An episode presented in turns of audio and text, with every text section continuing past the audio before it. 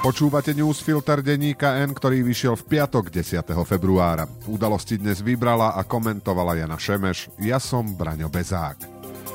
Dnes o tom, že každý deň sa ukazuje, aký nebezpečný je smer, že progresívcom umiernenosť na teraz svedčí a že kvôli osýpkam netreba panikáriť, radšej sa očkovať.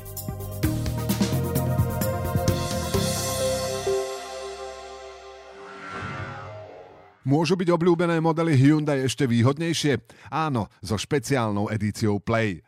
V modeloch Hyundai i30, Bayon a Tucson nájdete atraktívne čierne spätné zrkadlá, čierny poťah stropu, vyhrievaný volant a sedadlá či inteligentný kľúč.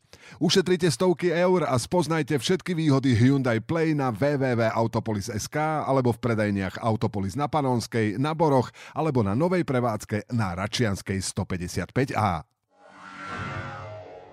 Boris Kolár vyhovel požiadavke Smeru a poslancov okolo Tomáša Tarabu a na útorok zvolal mimoriadnu schôdzu parlamentu s cieľom zastaviť poslanie stíhačiek MiG-29 na Ukrajinu.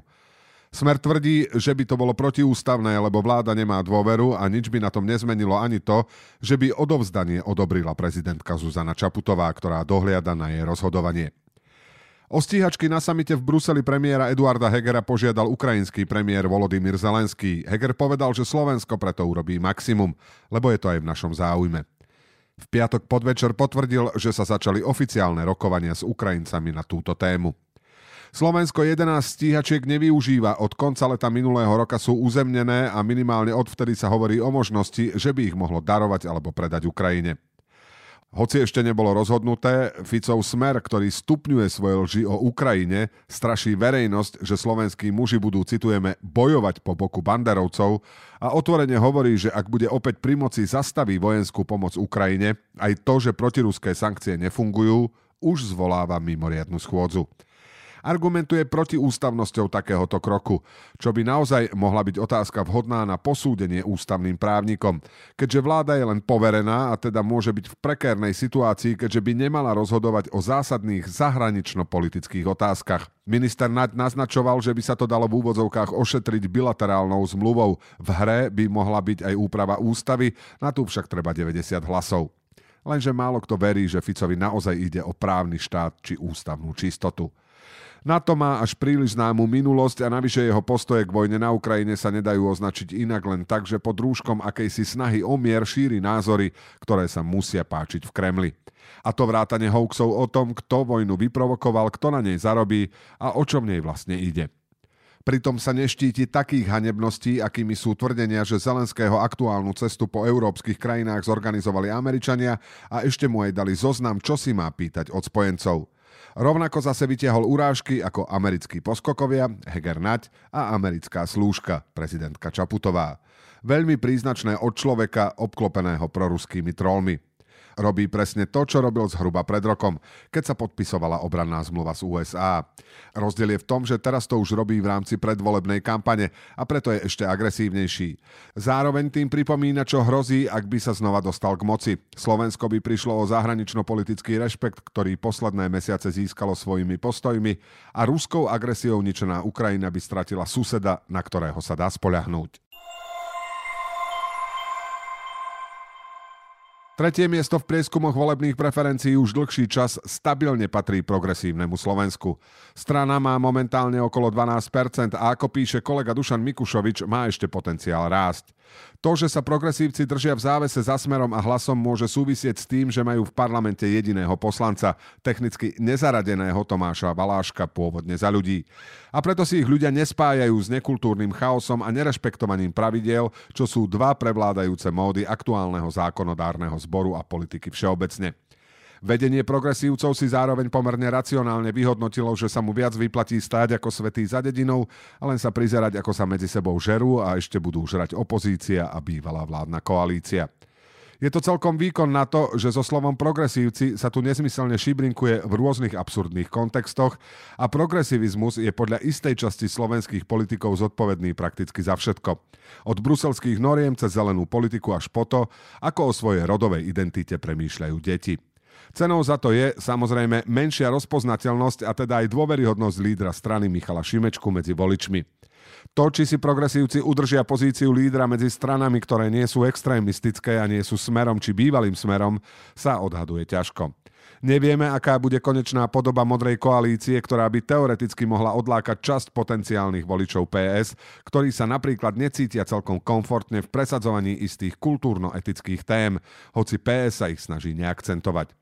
Môže však nastať aj opačný pohyb. Ak bude hroziť, že sa do parlamentu nedostane SAS alebo že sa na hranici zvolenia ocitne Zurindov či Hegerov projekt, ak nejaký bude, mohla by časť ich sympatizantov radšej zaťať zuby a ísť na istotu, že do parlamentu sa dostane niekto, kto sa nehambí za proatlantickú orientáciu a má v úcte právny štát. Hoci hovoriť o istote a prieskumoch je v prípade PS silno ironické. Navyše dovolieb je ešte 8 mesiacov.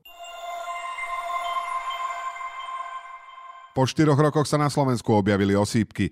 V Bratislave na ne ochoreli dve deti, 9-mesačné a dvojročné. Hlavne na sociálnych sieťach sa objavili obavy rodičov, najmä tých detí, ktoré nie sú zaočkované pre nízky vek, očkuje sa vakcínou MMR v 15. mesiaci, alebo pre vážne zdravotné problémy, napríklad onkologické ochorenia v aktívnej fáze či vážne poruchy imunity.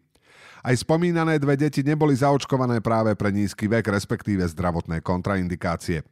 Osýpky sú vysokoinfekčné ochorenie a nakazí sa prakticky každý, kto nie je zaočkovaný a príde do styku s vírusom. Ich priebeh môže byť aj ťažký vrátane zápalu srdcového svalu či zápalu mozgu, čo môže mať aj dlhodobé a nezvratné zdravotné následky. Odborníci a odborníčky hovoria, že dva prípady v Bratislave by nemali byť dôvodom na paniku aj preto, že od ich potvrdenia ubehli už 3 týždne a odvtedy sa neobjavili nové. Platí však aj to, že nie na všetkých miestach na Slovensku je potrebná 95-percentná zaočkovanosť a tam by mohlo dôjsť k lokálnym epidémiám ako v roku 2018 v Michalovciach. MMR vakcíny sa v minulosti spájali s výskytom autizmu, išlo však o niekoľkonásobne vyvrátený hoax. Možno aj preto, že jeho zásah už slabne, je menej rodičov, ktorí nechcú dať zaočkovať deti. Naďalej ich však je 5 až 7 v pediatrických ambulanciách sa tak stále objavujú rodičia, ktorí odmietajú očkovanie a veria, že je lepšie, keď dieťa ochorenie prekoná a vytvorí sa mu prirodzená imunita. To je však riskantné konanie a často sa ho dopúšťajú ľudia, ktorých ich rodičia dali plne zaočkovať. Môžu byť obľúbené modely Hyundai ešte výhodnejšie? Áno, so špeciálnou edíciou Play. V modeloch Hyundai i30, Bayon a Tucson nájdete atraktívne čierne spätné zrkadlá, čierny poťah stropu, vyhrievaný volant a sedadlá či inteligentný kľúč. Ušetrite stovky eur a spoznajte všetky výhody Hyundai Play na www.autopolis.sk alebo v predajniach Autopolis na Panonskej, na Boroch alebo na novej prevádzke na Račianskej 155A.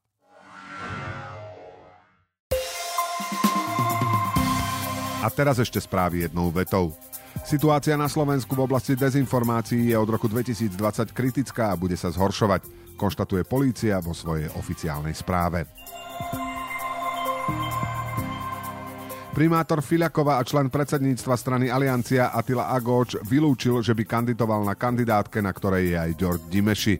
Agoč tak reagoval na to, že Dimeši vo štvrtok nazval predsedu platformy Mosta Hit Konráda Rigoa zradcom a chorým človekom.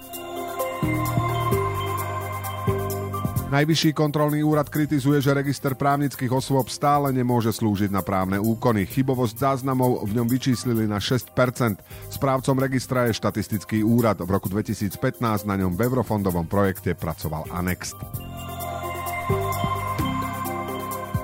Produkcia slovenského priemyslu sa v Lani prepadla o 4,7% po náraste o desatinu v roku 2021. Rast miest na Slovensku v Lani výrazne zaostával za rastom cien. Menej ako pred rokom zarábali zamestnanci v takmer všetkých sektoroch.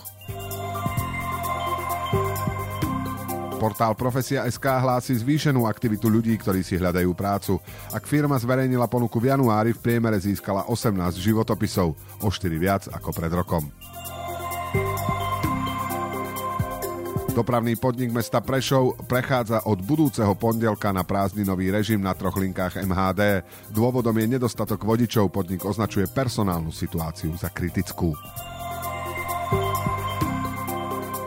Udalosti do dnešného newsfiltra vybrala a komentovala Jana Šemeš a na záver posledné slovo odo mňa. Robert Fico dnes na tlačovke hovoril o svojej strane kladúc rečnícku otázku. Čo má urobiť štandardná opozícia? Čo majú urobiť demokra... nechcem povedať demokratické strany, lebo to už je nadávka na Slovensku. A to je jediná vec, ktorú treba o Robertovi Ficovi a jeho strane vedieť. Do počutia v pondelok.